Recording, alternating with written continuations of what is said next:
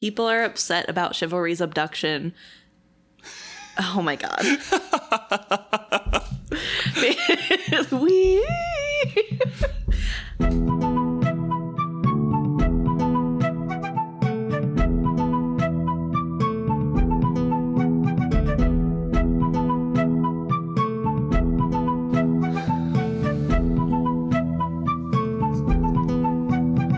Welcome back to another episode of Is Fitz Happy? My name is Luke. And I'm Emma.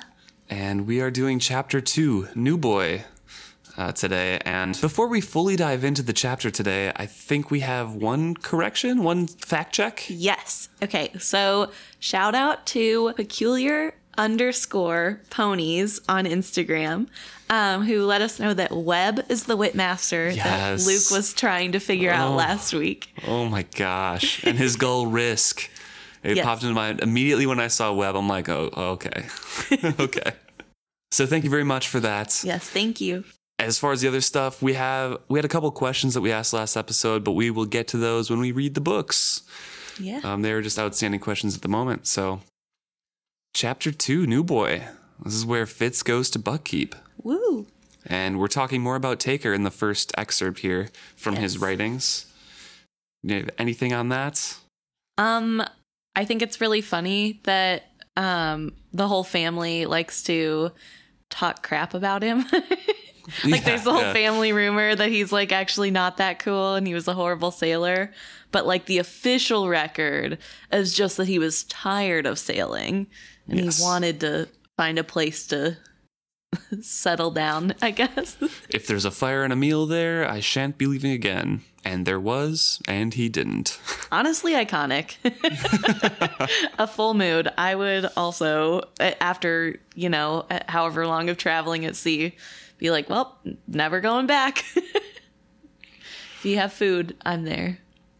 So the first page here is basically just description of Buckkeep. A brief description. We get a little bit more in-depth of the town later, but it's sitting on a cliff with the town below it. There's not really much that I want to touch on. There's some history of it here, that it was taken over from a petty land chief whose name has been lost. Mm-hmm. And that's about all we get of those ancient people on the Six Duchies land. Yeah. So don't know much about the original people. Figures. Yeah, it makes sense. Histories. Written by the winners. Mm-hmm. I think it's really interesting that islanders have been raiding the duchy's coasts for forever. And that, like, even back before, like, with the people that we don't even know who they were trying to prepare and save themselves from islander raids. I think that's really interesting. Yeah, exactly. I guess it makes sense. I know some of the islands, specifically Eliana's family, had a hot spring area on their island where they could actually grow things, but most of them, I'm pretty sure, are just tundra. Mm-hmm. So they need, pasture, they need some livestock, things like that to bring back.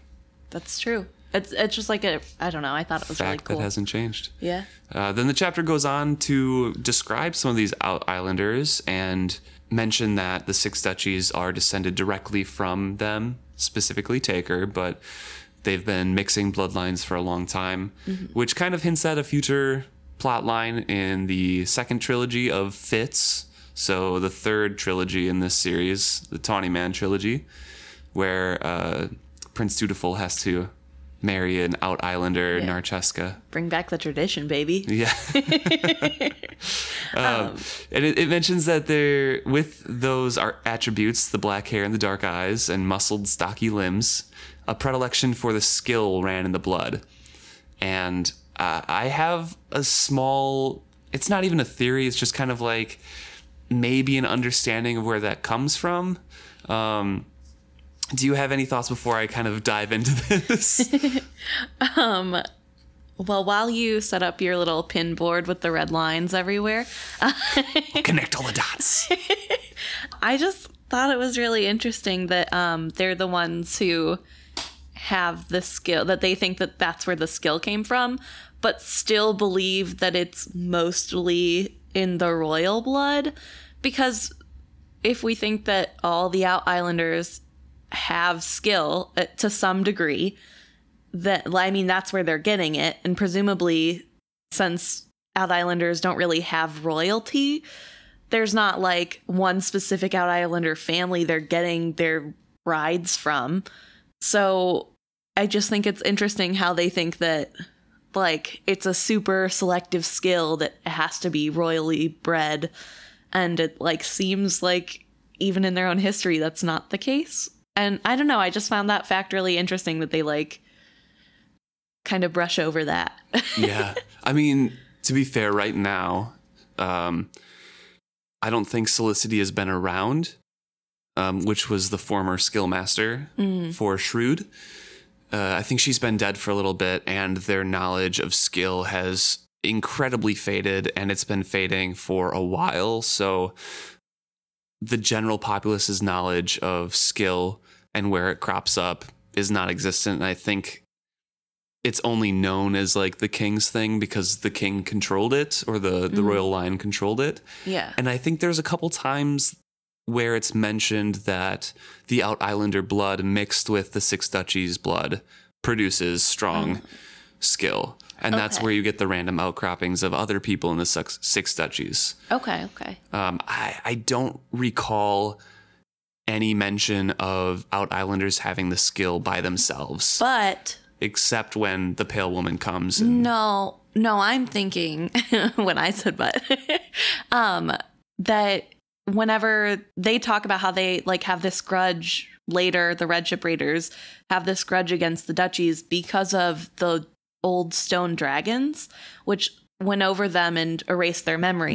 King Wisdom's. Yeah. Yes. And so I feel like for that to even work, you'd have to have some aspect of skill. Well, maybe not, though, because unwitted. Some people are just naturally open to the skill. Remember, like, people like Burek or someone else. They're sealed off and they can't really feel anything. I think Perseverance in the last trilogy, was he sealed off as well, or, like, couldn't feel the effects as much, or was he just able to be a kingsman in a well, like a well of strength? I don't remember, but I guess you're right. Yeah. Some people just don't feel it as much. Yeah. I think so. If they're open to the skill, which I think Out Islanders mostly are open to it because of a little paragraph I wrote down, I think most of their memories did get pulled in / forged out of them. Yeah. I guess, I don't know. I just was thinking, like, also with Verity, like, keeping the ships away later, he's skilling, and you have to be open to the skill. But also, it seems like, I mean, Thick, he can't always get people to leave him alone or not see him with the skill. Yep.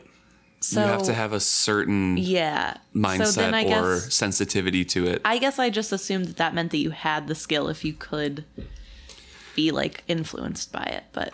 No, I think it's just varying degrees of being open, and then you have to be open in order to have the ability to potentially wield the skill. Okay.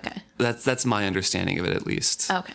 But I think, I think Out Islanders have this predilection towards the skill that it's mentioned in here because they've lived in proximity to elderlings and dragons. Oh, yeah. If you recall, Rainwilders get changed by dragons because they have the wizardwood logs, which are just serpent cocoons, basically. Mm-hmm. And they've lived on top of those all of their lives and for generations. So they change. And we get mentioned that being around a dragon does change you in general because they have such strong magic with what they are. Right. So it's my understanding, since Aslevjal was an elderling city, that dragons did come once in a while, and Icefire has been there for decades upon decades, maybe centuries. I don't know how long exactly, but an extremely long time. And I think just the passed down mixing of blood and the seeping of that magic into the peoples who lived around that area may have affected them and their bloodlines. It's kind of like the people who lived at Kelsingra who are not elderlings. Okay. Like the farmers, the fishermen, all those sorts of people. I know they mentioned that they saw in the Rainwild Chronicles ruins of huts and things outside of the city walls. And that's the normal people that had to help make a city work. Right. Huh. And I think the Out Islanders might have been that for Aslevjal. Okay, okay. And just like worked in proximity to them. And when the Elderlings went away and the dragon crashed there, just the proximity in general kind of seeped into their bloodlines, and they moved to different islands, kind of forgot about that, and continued raiding, and eventually bloodlines mixed. And that's my crackpot theory on why they might have a predilection towards that in their bloodline. I really like that, though. I think that's a really interesting theory. I hadn't even thought about the fact that they're so close to a elderling city and how that might affect them. So I think that's actually a really cool idea. And I don't know the actual truth that theory might hold, because I think Aslevjal is pretty far away from the other islands. Right. But sounds pretty cool, doesn't it? It does. It does. All right. So Fitz goes through that and talks about that heritage and everything like that, and then just brushes it all aside because this is his first time getting to Buckkeep, and he's kind of enthralled with that as a kid, and he is tired as all get out, and is kind of just describing the slimy cobbles of the city streets, the noise, the panorama of people, carts, and dogs. And how the horse is feeling, because he is witted. Good call. So he says that Burek's horse was weary, which how does he know that? He's a child, you know? They're too weary and aching to even complain. So maybe they were both feeling each other's tiredness. Feeding off of each other. All right, so Fitz is led to the stables where Burek is going through and checking in with all of his stable hands. And Fitz is just trotting along because he's kind of forgotten in this whole hustle and bustle of Burek going over everything. And we do get to see Burek in his element. Yes, we do. He's powerful. He is the master. He may be somebody's man. He may be Chivalry's man. But he is the master of the beasts.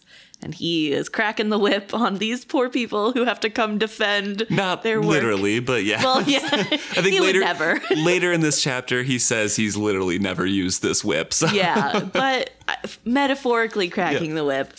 Quelling a fight between Nosy and a litter mate with a shout. It's a little scary, but, you know, just a manly man doing his manly job. He don't need no Jason. Nope. But it would be nice if Jason was there. It's left forgotten at Moon's Eye, hopefully. Fitz finally collapses from weariness. And it's so sad. That's like the first time Burke's like, oh yeah, I have a kid following me. And he looks down with him with a look of irritation and then great weariness. Like, Burek. The kid is small. He is 6 years old. Like, please take care of this child. And then he passes him on to a 10-year-old. Yeah. Like, well, somebody else's problem. But we meet Cobb, one of the dog boys there. Mm-hmm. And he leads Fitz and Nosy over to the kitchens. I would like to point out, though, it's a little sad, but Fitz is excited that Cobb only expects what he would expect out of a puppy from him. He speaks to Fitz like a puppy, and Fitz is very happy and content with that because that's all expected out of him. He kind of welcomes it and responds to it well, and I'm thinking it points even more towards them being pretty well on their way to being bonded fully because they're sharing a mind, and that's how they like being spoken to. They're not quite sharing a mind yet. No, not fully. But they also are still separating Nosy and I and not we. I don't know if you noticed that. Mm-hmm. But I'll point out when it changes to we. It's a little bit later. We're almost there. But for now, it's still just Nosy and I, or Nosy and me. I just thought it was really subtle and interesting the way it slightly changes from two separate beings to a we. I might know the spot where it changes. There's a sentence in there that we'll get to later. Yeah, but anyway, I just wanted to point out that I don't think they're quite fully bonded yet, but close. So Cobb leads us over to the kitchens, which we first see. I think we spend a lot of times in the kitchens later on in this book. Fitz likes to hang out there, and honestly, same. Who wouldn't? That would be, yeah. Especially if you didn't have to make any of the food or clean up any of the mess in a kitchen. You just got to go eat professionally cooked meals 24/7. Who wouldn't want to hang out? I mean, this professionally cooked meal is like a hunk of bread, a hunk of cheese, and meat, and I'm all for it. Okay, well, professional for like medieval standards. All right, so they get to the kitchen. There's a bunch of traffic. We get a bunch of descriptions of people that are all over the place. At this point, Fitz is really only used to soldiers, and there are so many more people here. Before Cobb goes inside, he's kind of bad-mouthing Chivalry and then stops himself when he realizes that he's talking to Fitz. He says word spread fast about Chivalry ducking out on the kingship, so definitely shucking his duty. Mm-hmm. But I also think it's interesting that Fitz doesn't just assume that it's because that he stops because of who he's talking to, that it might just be because that he's talking to a 6-year-old and a puppy, like they would know anything about what he's saying, which I thought was a little bit cute and nice that he gave Cobb the benefit of the doubt. Like, way to go. You don't think everybody hates you yet. That's nice. A little breath of fresh air. Cobb goes in by himself, so Fitz waits outside. And we get more descriptions of people passing by with his back against the wall, forehead to his knees, just looking for a quiet place away from all the activity. And some guy walks up to him. Like, who is this jerk? Who, right? What grown man picks a fight with a 6-year-old? Okay, that's what I want to know. I'm wondering if this man has walked around to all the dark-haired little kids in the city that he's seen and say, hey, you the bastard? Hey, kid. Hey, you kid. The bastard? What's your name? You don't have one? Oh, well, wow. Perfect. Let me make fun of a child. Ha, ha, ha. But Fitz says, jerk. Yes, I am. And this guy calls attention to the whole crowd that's passing by. Some don't care at all because they're doing stuff. Yeah, they're busy. And but also, some do turn. Some do turn and look. Also, it's a child, so... Yeah. He says he looks like Chivalry, and he asks who his mom is, and he asks who his name... Like, what's his name? It's just... It's so mean. Yeah. I heard he doesn't have a name. Well, I heard you're going to get this fist, buddy. If I could fight an imaginary character. Probably wouldn't pick him because I'm small. And he sounds like a large man if he can carry a cask of ale on one shoulder. But I would think about it. It says later in here that some of what Fitz was feeling was passed to Nosy, who dropped over onto his side and showed his belly in supplication. Oh, that's my least favorite part because, you know, the whole he's a puppy and can't defend himself. And the line, had they been dogs, they would have sniffed me over and then drawn back. But humans have no such inbred courtesies. That's so like, oh, yeah. Like...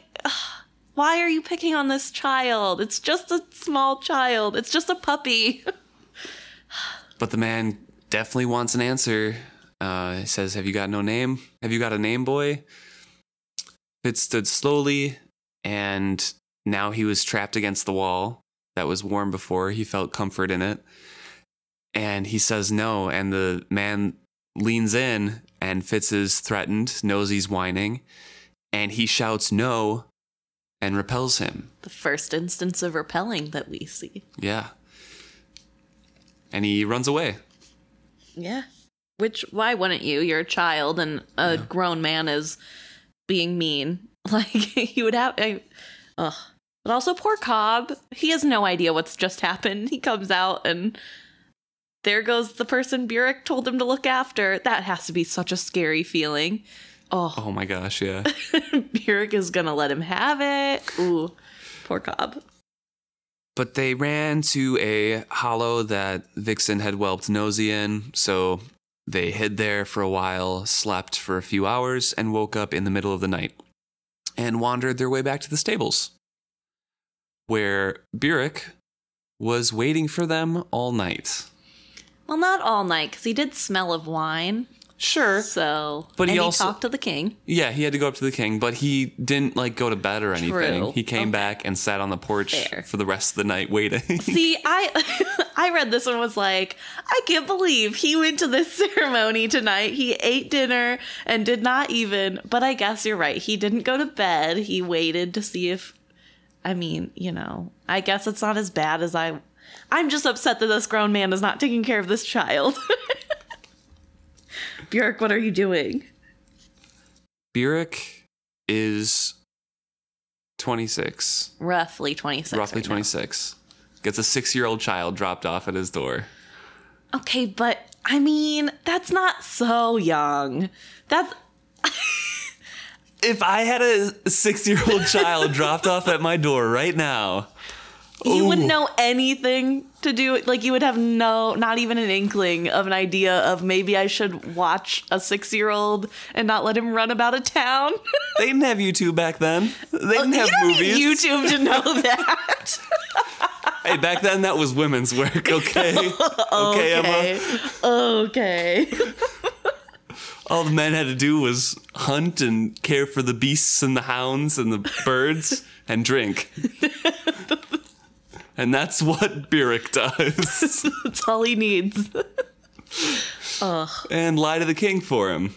Which, what? I can't believe he did that. I mean, I know why, because you wouldn't want to get in trouble. Yeah, it would fall on him. But also, I mean, just knowing Burek and his character, it's just like, wow, okay. Like, he's really going through it. Yeah, he's not in a good place. No. There's a quote in here where he says, "You're a fine pair, the two of you. Look at you, filthy as beggars. I lied to my king today for you. First time ever in my life I've done that. Appears as if chivalry's fall from grace will take me down as well." He's got to be salty. He's sad. He worships chivalry. So he's probably upset with him, yes. Right. But he's just probably bummed out. He doesn't know where he fits in the new kingdom. Like, he's the master of the stables. But that's when his man was going to be king. And now what? Yeah, I guess you're right. I shouldn't be so hard on him. There's a couple more times in this chapter where things like that really stick out. And it kind of just tears at you once you think about his situation that he's in. Yeah. I don't know. It's rough.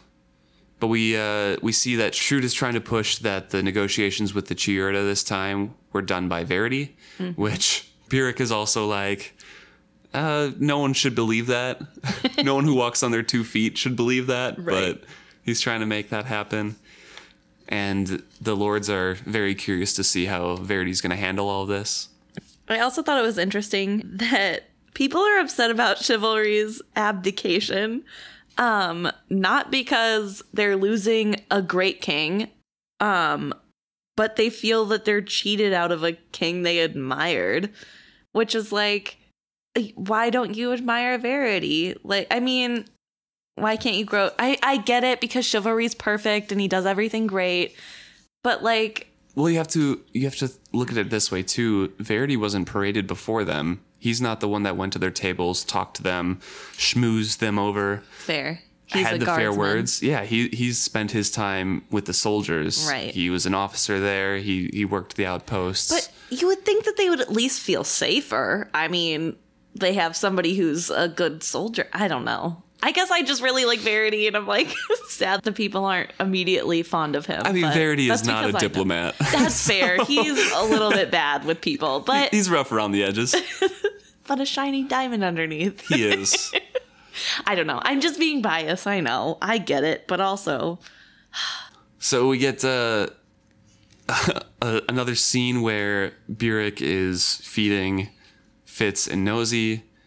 I'm sure it's a bunch of meat because it says, and I was suddenly full of the smell of meat. So I'm sure that's pretty much all that was there. Just a pile of meat. I want Burek to be my dad. No, you don't. You would be raising yourself just with a pile of meat to come home to every day. Yum. All right. So yeah, in the morning, Burek is already gone, and Nosy and I ate the heel of last night's loaf and gnawed the leftover bones clean before we descended from the room. So they had bread and meat last night and had the leftovers in the morning for breakfast and then left. And we see that now they're a pair. Now it's a we. That switched after the nap, I believe. Yeah, it says Nosy and I ate the heel of last night's loaf and then we descended from Burek's quarters. So I guess they're still using Nosy and I. I was wrong. But I feel like now it's more of a we. It's more common. Yeah. It's like less of a distinction and more of a we. Okay, and now we get some descriptions of Fitz walking through the city. They arrived not only in the bustle of Chivalry's abdication, but in the middle of a celebration as well. So there's a lot of puppet plays going on. There's a lot of people walking the streets, being loud, singing songs, minstrels, bards, that sort of thing. Well, they're not in the city yet. They're still in the keep. This is all happening on the outer keep, I guess. You're right, yeah. Yeah. This is also where Fitz and Nosy combine senses, because Fitz says, the doubled sensory impact dizzied me. Yeah, Nosy drank it all in, every scent, every sight, every sound. Yeah, so they're literally just sharing each other's brains the whole time as they're walking around. And I do want to quickly point out that he watched a body comedy puppet show that he puzzled over the line about sowing the neighbors' fields that had the adults roaring with laughter. I did get a good chuckle out of that. I was the adult laughing in the crowd. Yeah, but that was pretty good. So they followed a family down to town. Yes, and they did that because And they did that because Fitz says that very soon the crowds and noise became oppressive to both of us. So they decide that they need to get away from the crowd. And I just think it's really interesting that we see that Fitz doesn't really like big groups of people, even as a child. Like, he never wants to be in the castle. He doesn't want to be the center of attention. And that started here. Like, he's always just been that way. He's never really wanted to have a bunch of people around. Yeah, that's the second reference in this chapter that we get to that, because when he was waiting for the food at the kitchens, he said, like, literally a quote, and there was almost more than food. I desired a quiet place away from all this activity. Yeah, he just doesn't like a ton of stuff happening around him, which I thought was really interesting. Even at 6 years old, he knows he does not want to be here. But anyway, so he leaves, and they're following this family, and they kept dropping farther and farther behind because Nosy had to investigate and pee on everything. Oh, he's a puppy, of course. I know, a little boy puppy, and I just think that's so funny because I grew up with two boy puppies, and they do pee on everything. So it was just really funny to see that little. I don't know. I had a good laugh at that. So Buckkeep Town is a little bit different. As described, it's a lot of wood and stone houses kind of packed up against the cliffs, built into it a little bit. We know in later books that it's talked about how they don't have glass. So there's no windows. I mean, well, glass windows. I'm sure they have windows, but just open to the public, which is a weird thought. Like, probably covered in, canvas or some heavy cloth or something like that. But yeah. Yeah. With like wooden shutters or something, I imagine, but still, yeah. And I didn't think that the first time through, but like now going back and thinking about, wow, he's just walking through and can just reach into somebody's house if he wanted to, but I don't know why that's where my mind went. But. Steal the pies right off the windowsill. Fitz and Nosy get together with a bunch of ne'er-do-well thieves. Yeah. And they kind of accept him, and he's New Boy. That's his name. They never asked for his name. So I think based on his kitchen encounter before, he's immediately way more comfortable with that. Yeah, definitely. He doesn't quite grasp that these are petty thieves. I think he just thinks, hey, there's kids and they're doing what I'm doing. And they don't think what he's doing is weird. So he has no reason to think that it's weird that a bunch of, you know, small children, I assume all around like 12 and under, are just roaming the streets without an adult in sight. Which sounds very dangerous to me, but... Yeah, but then again, a 6-year-old literally just went outside and walked around the city and then wandered down to town. Right, which is... Burek, what are you doing? Why does this child... We get a couple introductions. Right. We get Dirk, Carrie, Netpicker, and Nosebleed, who is Molly. Yeah. The last might have been a pretty little thing in better circumstances. She was a year or two older than I, but very outspoken and quick-witted. I love his descriptions of Molly. I just, I think it's because I know that they're in love and they're like soulmates or whatever. But you might have some arguments with that. Well, yes. Okay. We'll get into those later. But no, I love him and Molly together for the most part. Me too. And I love that he admires her for being brave, and like, he doesn't necessarily think she's pretty, but he's awed by how she takes her victories calmly after taunting older boys and not being afraid of their fists. And like, I don't know, there's just something really cute. Obviously he's 6 years old. There's no romance there, but like, it's just cute to think that, like... It starts with admiration. It does start with admiration. Yeah. And, like, he respects her. And I just think it's really cute that he sees her as this, like, strong figure in his life. To take a sad turn here... Yes. The reason why she's not afraid of the older boys is because she gets beat up by her dad. Yeah. That's really sad. So Molly has a very abusive, drunken father... Mm-hmm. They run a candle shop, and that's shown later that she kind of skipped out on what he told her to do, even though there was no more work to be done. She left, he found her, and beat her, and Fitz repels him. Yeah. And he has almost like a heart attack. I don't know.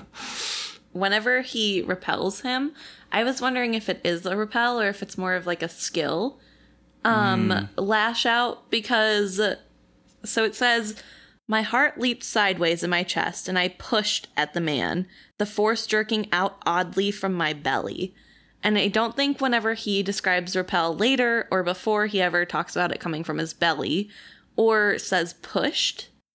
I'm pretty sure he just says repel. But then I was also wondering, because it does say that he never really sees her dad beat her that way after that, at least in public. And I was wondering if maybe it was skill and that's why he doesn't see it again, because he's scared and he like pushes him and maybe like subtly is like stop. And so maybe stops him from being able to get that angry at his daughter. In some way, because, I mean, he's untrained. He doesn't know what he's doing, and we know he's pretty powerful. So I was just thinking that since it says pushed and not repelled, that maybe it's skill. But I guess that's just my theory, not a fact. That's definitely a pretty cool theory, because, I mean, we see evidence for that later in a couple stories, and what Fitz does to other people is imprint those commands on people. Right. Like his dad. Yeah, like his dad. Did on Galen, right? Yeah. And it's like a stampede in and out. And Fitz did to Dutiful as well, briefly. Right. Like don't hurt me or something like that. It was. I think so. But Robin Hobb sets this up with the same italics on repelled and pushed. Mm-hmm. So I feel like she's trying to do that, but yours would make a lot of sense too, because it literally does go into that description later that he didn't really see her dad hurt Molly much later. I just think it made me think that it might be skill just because it's such a different description, because it seems like whenever he repels, it's like less of a feeling, or like he knows he's pushing at people, but it's like just something he knows that he's doing. And this felt like, I feel like whenever he repels, it's not necessarily on purpose, but he understands the purpose of the repelling, whereas this felt more erratic and like he didn't know exactly what was happening. He just knows that he pushed Molly's dad. It's definitely something like to keep an eye out for descriptions of repelling and skilling in the future. So he gets him on the ground. Fitz and Nosy and Molly carry him back to the chandlery, or at least support him as he's walking, because what are a 6 and a 7/8-year-old going to carry a grown man? Right. And Fitz goes back every other day, pretty much, to join those children again, over and over. The first friends he really has, they just accept him for who he is, and he's there for most of the summer, at least a couple months. Yeah. And as much as I don't like that he's hanging out with these bad children, I'm glad that he gets a chance to be a kid. I'm glad that he has just this little opportunity to have friends his own age that just like him and don't care that he's a little bit weird. He gets to come along. Yeah, exactly. And we kind of learned that this is where Fitz got really good at reading people and judging human nature and learning little odd jobs and things like that. But there's also a passage about Burek in here that I want to touch on before we move on, because we mentioned before that he's not at like a great place right now. He's really sad. I don't know if there's anything that you wanted to jump back to, but I want to read this, that it could not have been a good time for him. He had been Chivalry's man, and now that Chivalry had cast himself down, what was to become of him? That must have been much on his mind. Burek wasn't really paying attention to Fitz or his comings and goings, as it says in here. As long as he was on the pallet at nighttime and sleeping, that was fine with Burek. And I think also, not only is he going through this crisis of like, what's going to happen to my job and like what's going on in my life, he's also trying to fix this wound on his knee that won't heal. Yeah. And he can't, like, he heals animals every day and he can't heal himself. He has a specific wit ability that passively helps him heal animals that Webb talks to him about. I just had a super weird idea. Okay, let's hear it. So we all kind of know, or at least I think it's known, that all of the, like, magic abilities are kind of like this big circle. Like wit and skill, and I think Jade mentions it. Yeah. So like the circle of magic, something, because there's minors like scrying and things like that too, and hedge witches. So I'm wondering, because we know that Chivalry has blocked Burek from the skill. He's like cut him off so nobody can use him. I wonder if that also blocked him from being able to use his own magic on himself. Maybe. Because we just don't know enough about the wit. No. I don't think. We know it's somewhat similar. It's in the vein of the skill. It's not with people, but you still, like, have an understanding of people. And, he can heal people, which is also a skill ability. So there's overlap in what you can do. So I just thought randomly, what if, because he's blocked off. What if it's a consequence? Yeah, it just, he can't, magic just won't affect him, good or bad. Yeah. This passage is also sad because we get descriptions of Burek as a formidable man. He's 26. He's extremely well built, has a chiseled face, and he's hot. He's a hot, manly man that can quell a room of guards with a look in the prime of his life. And he slowly becomes more depressed about this injury. He's getting crippled in front of his own eyes and he can't heal it. He says, Burek cursed it roundly at first and set his teeth grimly each night, but as the days passed, he regarded it with more of a sick despair than anything else. Like, he knew that it wasn't going to be good when it healed, and it eventually healed, and it forever affected how he walked. Yeah, that would actually be really hard as a 26-year-old to, like, have a limp forever. That is a lot of change in 2 months. Yeah. For a young man to go through. Yeah. Like, reading this the first time, I didn't realize how young Burek was, actually. Because you don't really get a good descriptor of his age. Because it's all from Fitz's point of view. When you're six, a 26-year-old is like 40. Like, ew. So old. He knows so much. But yeah, Burek is so young. He is. And he lost his mentor and his best friend, Chivalry. He can't really see him because he has a job at the kingdom that he's not sure is secure. Mm-hmm. Although it probably is because he's the best with the animals. So yeah, we know it's secure. He doesn't because he's a human. So, well. He took an injury on probably the last trip that he saw Chivalry. Unless Chivalry stopped in to see Fitz one time that Fitz doesn't remember. Mm-hmm. And that injury cripples him. And not only that, after this injury... Chivalry says, nope, I don't want you to come with me. You gotta stay there and take care of my kid. Like, oh, poor Burek. So it's a rough time in his life. But he could just ask for help taking care of a 6-year-old. I don't know. So yeah, Burek, because of all this, didn't really pay attention to Fitz at all. And Fitz... stole, scavenged food, ran small errands to earn pennies, and learned a bunch of stuff. Yeah, because he doesn't know any better. He doesn't, because that's what his friends are doing, and he doesn't know his friends are considered, like, thieves. He just knows that's what they're doing. They're teaching him how to do it, and that's just what you do. And, I mean, he's 6. He does, so, like, I don't know. Ugh. I do want to point out, we get our first mention of Sansedge brandy. And I really want to try some because every time it's described, they say it's really good. So I'm sure it would taste gross to me no matter what. I would drink it if I could have, like, a taste of literary food or drink. I would always choose to taste, but probably wouldn't like most of it. That's fair. We have... a sentence in here that says, Nosy brought all he scented to my attention as his keener senses overrode my duller ones. Even more evidence that he's just becoming one mind. They're pretty much fully bonded. It's a young bond still. It's only a couple months, but they're at that point where they can pretty much freely share minds. Mm-hmm.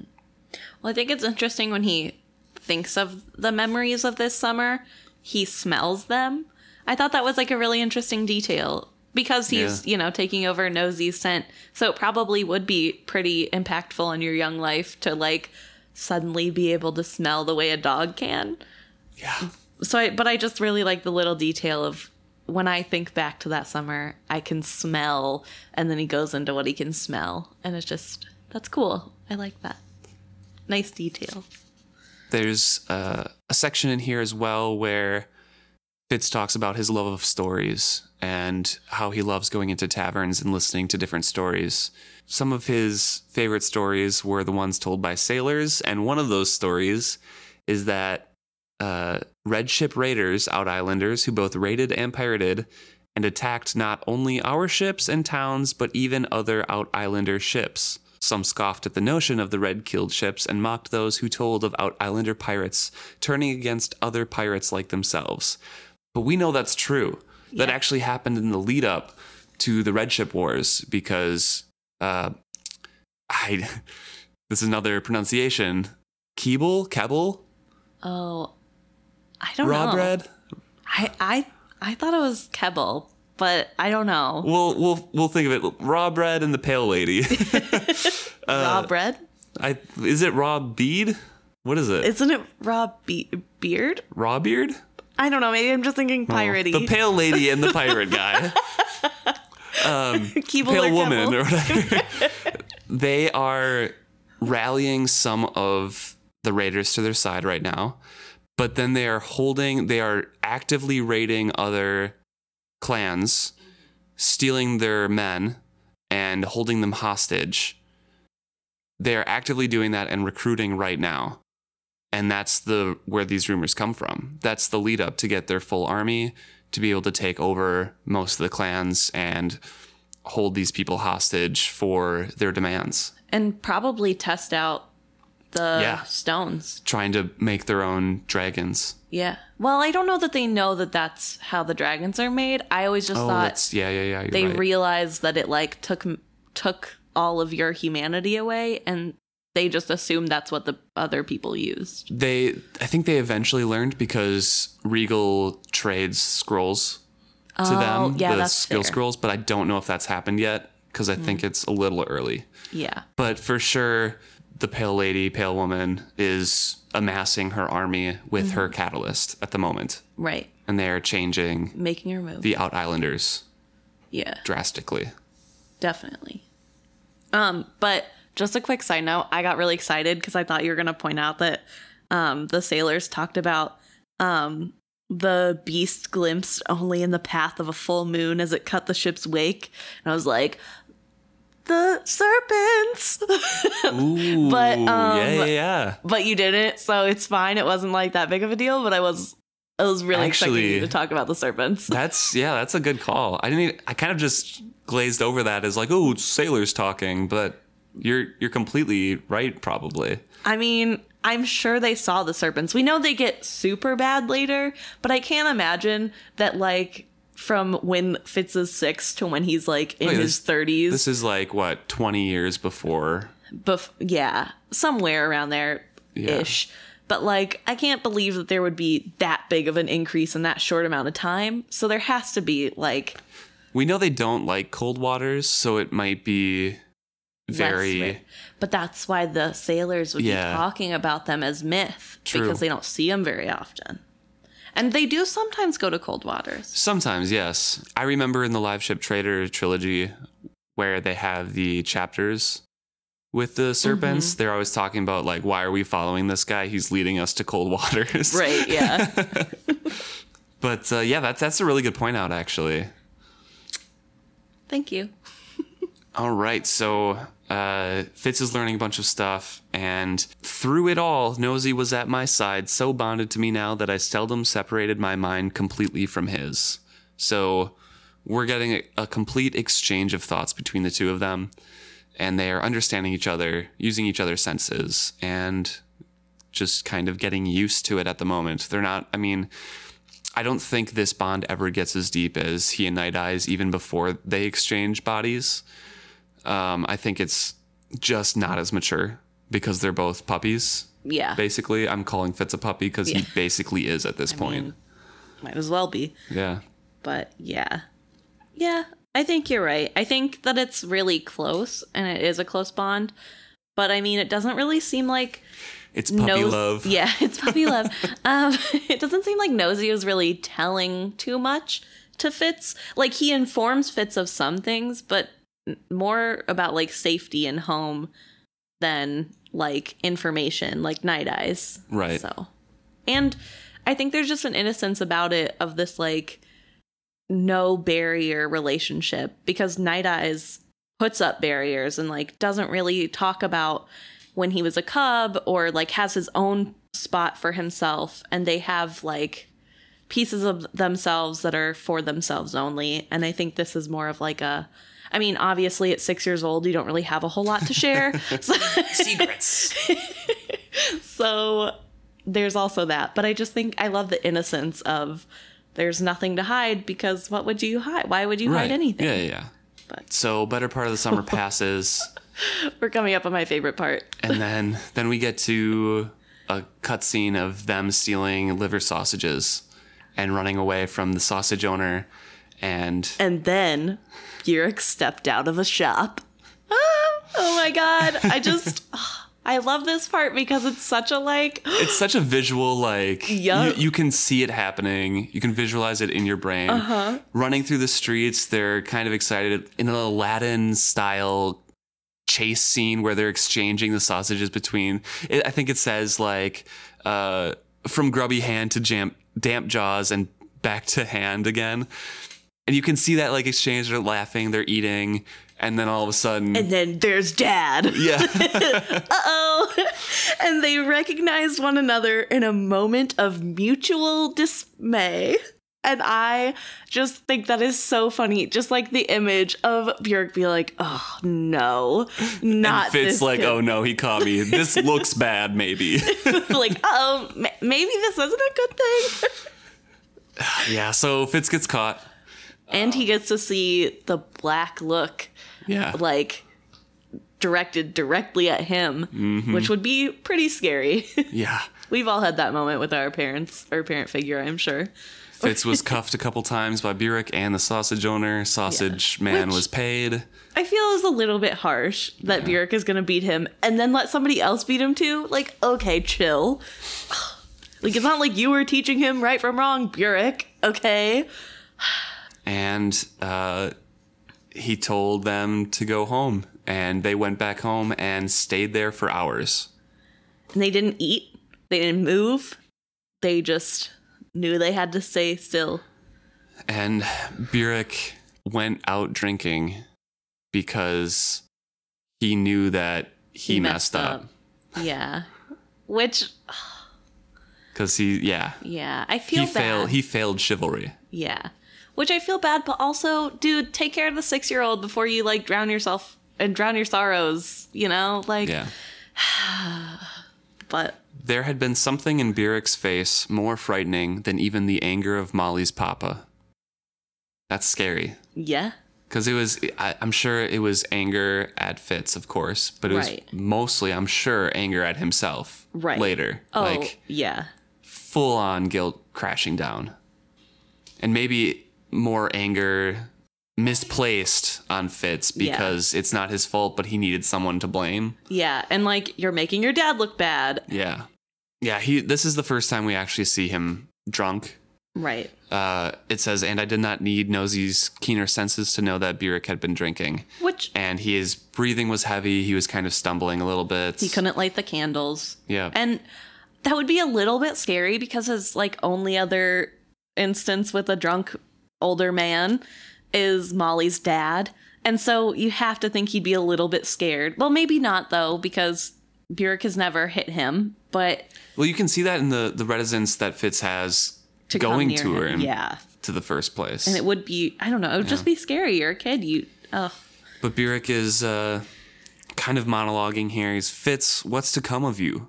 What's to come of both of us?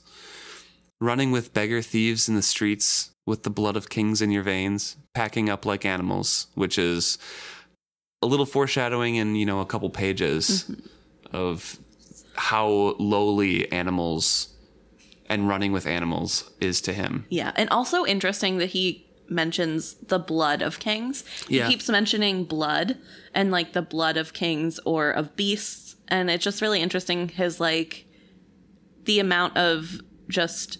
importance he puts in blood, whether you're good or bad, basically is depending on your bloodline, mm-hmm. which I mean comes into play when you're breeding animals to get the best bloodlines, I guess. But also, and his upbringing, and I was gonna say also the fact that his grandma was a slave. Yep, he was a slave for a little time as mm-hmm. well. He escaped, but his grandma was the one that earned freedom originally from Chalced. Right, so I guess he would probably be a little.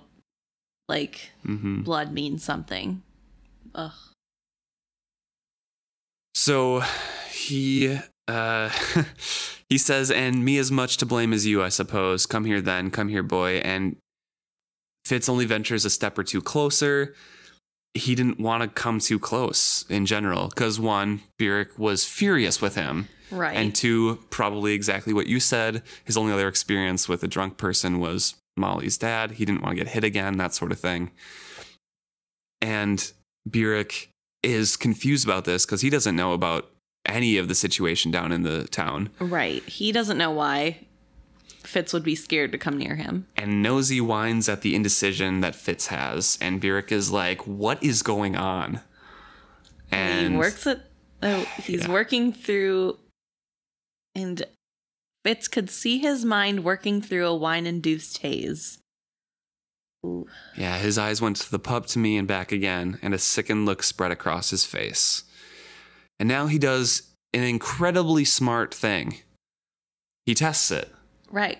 Because he can't accuse somebody, especially a child. Kids don't know anything. So you can't just be like, hey, are you doing this bad thing? Because they're immediately going to say no.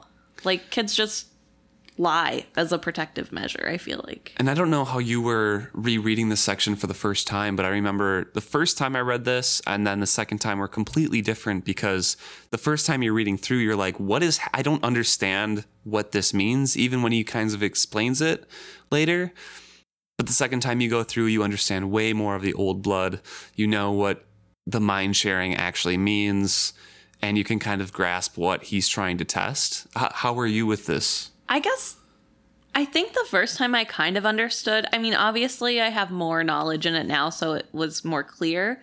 I don't think I quite understood how much of your brain you share with an animal, but I think knowing that he was sharing every other sense, it makes sense that the dog would then understand Fitz's whatever Fitz. I guess I just assumed the first time that Fitz was scared that he was gonna hit Nosy, but Nosy this time I don't think Fitz was scared. I think Nosy just knew from Fitz that was used to hit dogs. Yeah, I think that's how they were sharing so much that Nosy was starting to understand Fitz's thoughts, not just his emotions. Yeah. Because Burek lies to Fitz and says, not even necessarily lies. He tells them straight up what this tool does. It's like, this is a dog whip. You would whip a dog that doesn't answer to you a few times, and then they will answer. And then he throws the whole thing. He doesn't even whip it. He just throws the whole thing at Nosy, and Nosy yelps and runs away. Yeah, and just like tosses it. It just doesn't. He doesn't even like chuck it at him or anything like that. It just a toss. I think the first time and this time too, reading it, I thought it was really interesting because, like, Fitz doesn't understand. Which, I mean, he is a child. I have to give him a benefit of the doubt. But I thought it was interesting that, like, Fitz didn't know what this was. Like, he even says Nosy couldn't tell him what it was. And then, like, Fitz doesn't quite understand how that, like, what that test was. Because, like... Oh, sorry. But, yeah, so I think it was interesting that he, like, knows that Nosy didn't give him that information. But Nosy is scared and, like... doesn't put together that's how Burek knows. Right. It's incredibly smart to do so, but I mean, it does come out of a place of ignorance. Right. Because Burek was raised in the sense that this was the most terrible thing you can do possibly, and he was never taught officially in it. Yeah. In the old blood or the wit. He's so against the wit. He hates it. He just the thought. And I wonder if it goes back to that significance of blood, where he thinks that it's making you lesser because animals, like, while he respects and loves animals, he also knows that they're under you. And, like, I wonder if he just thinks that if you're on the same level as an animal, then you're lesser than a human. Yeah. And I do have a couple thoughts on that a little bit later. There's a line I do want to touch back on that, though. Yeah. So Burek confirms it and just puts his face in his hands and looks up, and Fitz was astounded to see that he looked as if he had been crying. Like my mother, I remember thinking, but oddly I cannot now recall an image of her weeping, only of Burek's grieved face. Can't remember because you put all your memories into Girl on a Dragon. But I was wondering if, so Burek crying about this, if the reason it made him think of his mom, if maybe that's why she had to give him up, because they realized that he was witted. Because I would think that they probably had a similar feeling of Although I don't know, I guess the we know the mountain people because Ketrickin says later that like her people know that some people are more in touch with animals than others. So maybe they don't all have. I think the mountain kingdom in general is more understanding of those things. Yeah. But the grandfather was an old Six Duchies person, so maybe. But I think he was also, I mean, they do kind of spell it out. The grandpa said that no man wants my daughter because of this little kid. I can't support everyone. Yeah. So. I guess, yeah. But I was just wondering if maybe in this context that's why. But also, he did just, it's been like, what, 5 months maybe? Like, or roughly a couple months since he lost his mom. It probably would still be fresh. And like his mom cried. We know she cried when he left. So I guess it doesn't have to be a conspiracy. But Burek goes through a few times here of trying to explain why the wit is bad. He doesn't really explain it because he doesn't know much about it, but he just says like, this is terrible. Do not debase yourself to share minds with animals because you are a man, basically. And not just any man. And not just any man. Of blood of kings, chivalry's own son, of the old line. Royal blood. So he forces Fitz to talk, and Fitz's voice felt creaky and rough when he answered the first time because he just talks to Nosy for hours on end in his mind. That's it. And I guess I wonder, that made me wonder if he's not talking with his friends. Like, you know what I mean? Like, they did show he does talk to Molly in that first scene. He asks her, like, are you in trouble? Yeah. He was going to kill you, like, talking about her father, things like that. But that was, like, months ago. That was at the beginning of summer. So that's why I'm wondering if at this point he's just not talking to anybody and nobody thinks it's weird because he was probably quiet to begin with. I don't know. That could be true, yeah. In general, I just don't think he speaks much. Fair. So he's a pretty quiet kid. Probably because he doesn't realize he needs to, because he doesn't understand that not everybody else can feel others' feelings. Yeah. So. And we don't get a lot of insight to Fitzchivalry as a 6-year-old because he doesn't talk a lot. Right. And we see him talk pretty much the most he's ever talked in these next, like, couple sentences. Mm-hmm. And then Burek makes the observation, you don't speak like a child, but I've heard that was the way of it with those who had the old wit. And that's true. Like, Fitz is responding rationally. He's kind of thinking about things and like, no one taught me this. It just happened. We were together a lot. And that's about all he knows about it. But that's pretty coherent and not true for a child. Yeah. For a 6-year-old. Yeah, that's good. But I also think it's interesting that like Burek has this idea of like the children of the old wit have so much knowledge and like are you going to give it all up for this knowledge? And it's like, I don't think he understands that it's not necessarily knowledge. I mean, it is in a sense, but it's not like Fitz is as smart as an adult. He just is more comprehensive than normal kids because he can feel other people's feelings. Right. And I think that just makes you more empathetic and able to think a little bit more critically at an earlier age, probably. And so I think Burek is thinking the draw of this is that you get smarter than your average man. It's also the base instincts from the animals, too, that I think Burek is worried about. And he mentions that later because a little bit further down, he tries to explain again. He gets angrier and angrier. He's trying to cover up this anger. And his face darkened and he looked down at his hands as remembering an old sin, where he starts to actually explain about the wit. And we learn as readers for the first time what it is, basically. Well, not what it is, but what Burek thinks it is. Burek thinks it is. We just learn the basics of it. Yeah, it starts out like a blessing, giving you the tongue of the animals. Then it seizes you and draws you down, makes you a beast like the rest of them, until there's not a shred of humanity in you. And we know that Burek has been bonded before. Mm-hmm. I looked this up. One was to a mongrel dog, an older one, okay, when he was 8 years old. His father died before he was born, mm-hmm. and he was raised on the streets, basically, and this dog was a father figure to him, okay, and kind of raised him, taught him how to survive. His name was Slash, and a horse kicked him to death. And then he went to his grandmother, learned some, like, about the wit and how mm-hmm. it was bad, and that's pretty much where he got everything like that. Remember, they're in Chalced, so right. he's living with his mom and his grandma. And at Chalced, they demean women there. Right. Like, he had a tough upbringing. Right. He escaped Chalced, became a slave. He went to a duke and became a master of horses there, or looked after horses, and bonded a horse who also died. And that was, like, at 13. And then he became a slave and escaped, and Chivalry found him.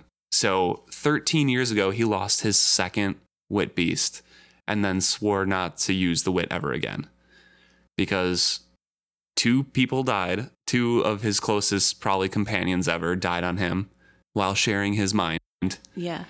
And his grandma told him it was literally a sin worse than anything else you can do. That's fair. So Burek, that in his experience, that's what it is. It just gives you pain. That's it fair. Gives you suffering. There's a section in here that says, worse yet, think on what comes before. Will the scent of fresh blood touch off your temper? Will the sight of prey shut down your thoughts? His voice grew softer still, and I heard the sickness he felt as he asked me, will you wake fevered and a sweat because somewhere a bitch is in season and your companion sense it? Will that be the knowledge you take to your lady's bed? I feel like he did that when he was a kid. Bonded with his mongrel, father-like dog. I don't know. First of all, I just want to point out that I think it's weird that he asks a 6-year-old True. About his yes. sex, like what he's going to do with his sex life. That is extremely weird. Obviously, he's drunk, so we get it. But, like, at 8, you think that he slept with somebody? I mean, no. I don't think Burek slept with anybody. I think he woke from the emotions that he was sharing with his mind with the dog. Okay. And the dog scented someone, like a dog in heat. Right. And, but, like, he was flushed with, like, that kind of emotion. I guess. I can understand that then. But I guess, like, my thought is, wouldn't he know that you don't have to act on that action? Like, I guess you wouldn't know because he was also a child when this stuff was going on, so he doesn't know how that would have played out if he would have stuck with it. But I don't know. I just feel like he's being a little too harsh. And it is his upbringing, and, like, he doesn't know any better. He doesn't know anybody with the wit that isn't, or, I mean, he just knows stories, really. I think also... Now I'm kind of speculating here. I don't know if there's any text to back me up on this, but that last line that I read, he might be thinking of patience there as well. Because I'm pretty sure he thought himself not good enough for her, right? Oh. So, and I think part of that is because he has the beast blood and he's not good enough for a royal line. Okay. So he's bringing out a lot of hurt in, like, this part of Burek haunts him. It's brought death to him. It's brought pain. It's only 13 years past. I'm sure he still gets echoes of his past wit beasts in his head. True. Just like Fitz does with Night Eyes. And Webb says that never goes away, that they're always with you. So I'm sure he still has all that. Later, Night Eyes says, when we find out that Burek is heart of the pack, he says that all of the hounds are calling to him all the time, like, here, pray over here. But Burek doesn't listen, but he can still hear them. So he can hear everything. He just chooses to ignore it to try to be a better person, because in his mind, that's what he's doing. Imagine he's trying to be the best man he can be. Much better of a beast master he would be. He'd be a little literal beast master. Yeah, but then # beast. Then he would get lynched. Yeah, that's fair. That's fair. But just, like, if it wasn't such a taboo thing in this imaginary world, imagine how good he would be at his job if he could just, like, wasted talent. Yeah. So a lot of Burek pain in this chapter here, and we get onto some Fitz pain. Yes, but also Fitz even being told that this is going to, like, with certainty from an adult, this will ruin your life. Yep. This is horrible. You are going to become this animal if you continue down this path. Fitz is like, well, I don't think so. Like, how will I know? It's like, I don't know. Yeah. I don't know until I do it. Yeah, which, hilarious. But also, like, kind of admirable that he's sticking up to an adult who is an authority figure to say, no, I don't think you're right. Learn those bad behaviors with those thieves, those beggar children. They taught him some good lessons. Yeah. But Burek takes Nosy. Yeah. That's the sad part. Yeah. Right before he does, Burek mentions, like, more Burek pain. If chivalry will not have me with him, it's the least I can do for him. I'll see that his son grows up a man and not a wolf. Another. There's a couple wolf things. Yeah. There's a couple wolf mentions. Mm-hmm. But that's such a sad line. Oh my gosh. It is really sad. If chivalry will not have me. Which means you know that he begged Chivalry to let him come to Withy Woods. Please. Or, like, I don't see Burek begging, but at least, like, I could do a lot of good for you. And Chivalry had to order him to stay. I'm sure. It was just be like, no, you stay there. Take care of that. Take care of my son. But Burek seems to finally, like, okay, I actually have to do some good for Fitz, I guess. And what a, like, parent move, though, to say, I know this is going to hurt this kid, but it's for their best interest, which it is. Fitz is too young to have a wit partner. And it would have been better if he never would have started the bonding process, but you can't go backwards. So it is really admirable that Burek is, like, stepping up to the plate of doing this, knowing how mad and hurt Fitz is going to be. Yeah. And saying, nope, I got to do it anyway. Yeah. Fitz repels at Burek. Burek warns him not to do it. And then he repels again. Which, I think it's interesting that he repels at him because I caught the growling undercurrent of his thoughts. The fury that taunted him to smash us both and be done with it. Control overlaid it, but that brief glimpse was enough to terrify me. He has so much control. Even drunk, he's controlling his temper, which he should because it's a child. Yes. But the glimpse, like, was enough to make Fitz repel. And this time it's repel and not pushed. So maybe your skill thing is completely accurate. I don't know. Maybe not completely accurate, but... Okay. Good job. Let's move on. So he repels. Burek says, don't do that. Repels again, and it's rebounded on him because Burek does something. I know. I want to know what he does. Yeah, maybe but just also, repels back or just is looking for it to happen. Right. But, okay. So this might destroy my theory that his wit healing won't work because of the block, because the repel works through the block. Well, you mentioned that he still has his healing because it still works on his animals and stuff. Yeah. But you mentioned that it wouldn't work on himself. Right. Because of the block. But I don't know. I know. That's what I mean. We just don't know enough. Maybe repel is different enough from because there's nothing behind it. It's just force. Yeah, the repel is the exact opposite of something Webb teaches Fitz later, I believe, where you can reverse that and have everything, like, calm around you and, like, bring animals in or calm people or something like that. And Burek has something unrelated, but, like, a lost art of healing or something like that. Okay, so maybe the lost art of healing is closer to the skill vein, and repel is so different that it can go through. I don't know. Maybe I'm just completely wrong. It doesn't. It's fun to think about, though. Fun to think about for sure. So Burek stooped over me. I warned you, he said softly, and his voice was like the growling of a wolf. I just wanted to point out another wolf reference. Oh. So Nosy is taken out of there, and my sense of Nosy receded as he was carried further and further from me, leaving in its place a desperate loneliness. I whimpered, then howled, clawing at the door and seeking after my contact with him. So dog-like in those descriptions. Whimpered, howled, clawing. Mm-hmm. That's all it is. He is a puppy at this point, literally sharing their thoughts so much. Mm-hmm. That's not good for a human to do at 6 years old. No. There was a sudden flash of red pain, and Nosy was gone. As his canine senses deserted me completely, I screamed and cried as any 6-year-old might and hammered vainly at the thick wood planks.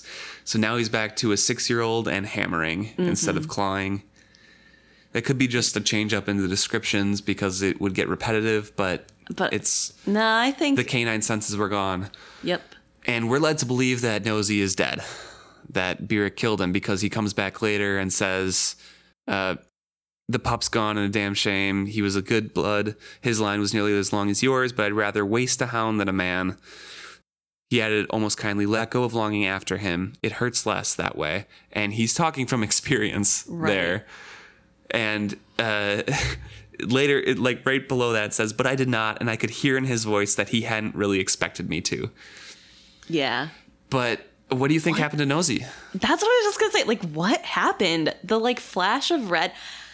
So we know, just based off this description, that the further away they get physically, the harder the connection was to keep. Correct. And that could be because he's young and doesn't know how to work it. I think that's, it's another evidence that it's a weaker bond. It's a full bond, but it's weak because it's... Right, because they don't know what they're doing. It's literally, 2 hallways down, and he can barely feel Nosy anymore. Yeah. And so I'm wondering if it's partially just that it, they're physically too far away. And then maybe Burek, hits Nosy really hard and, hurts him or something. Knocks him out, with the intention of maybe ending this dog and then doesn't kill him. My thoughts are that Burek put him to sleep and then shipped him off with, I think it was Fedren or someone who was going up to the Mountain Kingdom to send him to Rurisk. Maybe it was Jason. Yeah. Jason. But the flash of red pain got me, and I was just kind of thinking maybe it was because he was struggling with what Burek was trying to feed him or struggling with trying to get back to Fitz and just cuffed him. And that was a flash of red pain. And then he put him to sleep and then... So you think he fed him drugs? I think so. Okay. Some anesthetic or something like that. I don't think Burek has it in him. He doesn't use a dog whip. I don't think he has it in him to literally put him in a chokehold, to put him to sleep or something like that, or hit him on the head hard enough that could kill him.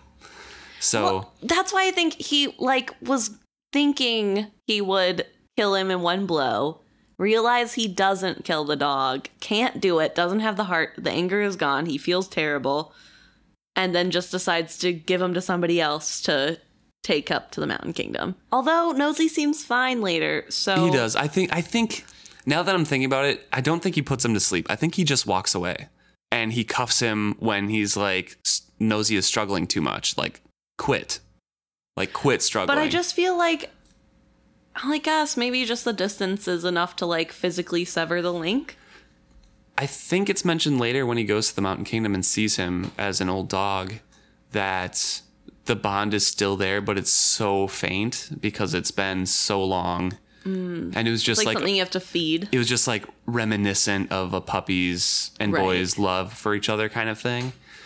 So while I think it's technically broken, it's not fully, it's just really distant and they can't connect anymore. Okay, so that's what I think. Just now he's just carrying him away and Burek kind of knows, just send him away, and it just hurts because they officially can't touch anymore, and that would be the loss of your... Either that or Burek actually hits him to stop struggling.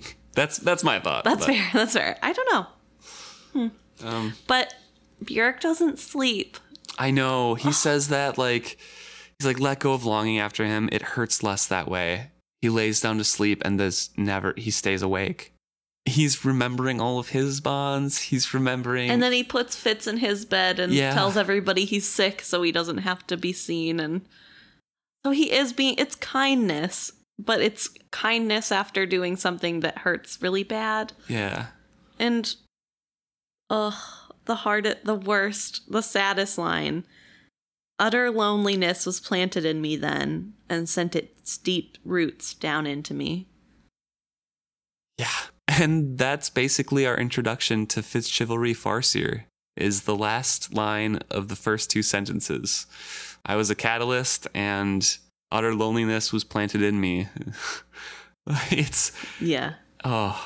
And he doesn't feel protected by Burek anymore. He feels confined, it says. Yeah. Burek, earlier in the chapter, when Fitz is running away from Cobb and the man at the kitchens, mm-hmm. It says... Had he been Burek, talking about Cobb, I probably would have halted and trusted my safety to him. But it was not, so I kept running. He had so much heartbreak in the first chapter alone that we talked about, and trusted Burek to get him here, keep him safe. And then this happens at the end of this chapter, and he feels confined and not protected anymore. And it happens within the span of 2 months. Yeah. That's really sad. It is sad that he loses that bond with Burek a little bit, and I don't think it ever really goes away. I think he always feels a little bit like there's always that chink in their relationship. Yeah. Fitz never truly believes that the wit is bad. No. And it starts to heal. It's never as full and trusting as it is when he was 6 years old, right. Which happens with everybody, all their adult figures. Things happen. But this is a big event for him. It heals a little bit, and then he figures out Burek was witted. And then it breaks apart, and he's like, wow. And then it heals a little bit when he finds out he didn't actually kill Nosy, and it breaks apart even more because of the choices to continue to bond animals. And it just goes back and forth, and it's mm-hmm. a really tumultuous relationship that I love reading about, but it's so heartbreaking, as so much of Fitz's things. Yeah. And Fitz, oh, man. This is a roller coaster of a chapter for sure. So I have to ask, is Fitz happy?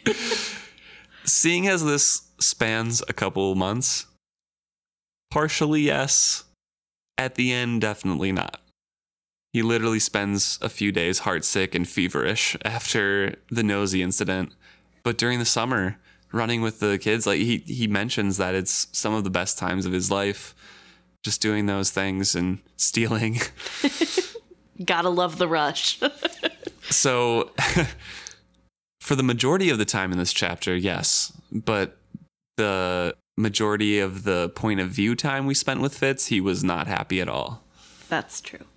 And I guess those are the defining moments of his life, is when he was unhappy and bad things happened. And that's what propelled him to new stages of his life at Buckkeep. Yeah. It's a rough one out here. Hopefully we can move on soon and get to some better times. Some happier things happen, or at least just neutral, so it's not so sad at the end. If we made any mistakes, which we may have, please reach out and let us know at any of the social medias. We are Is Fitz Happy? And then you can also email us at isfitshappy@gmail.com. Yeah, feel free to like, subscribe, follow, whatever you want on any of your favorite podcasting apps. Again, we're Is Fits Happy, and we're at isfitshappy.com. Thanks for joining us. Yeah, hopefully next time it's a little bit happier.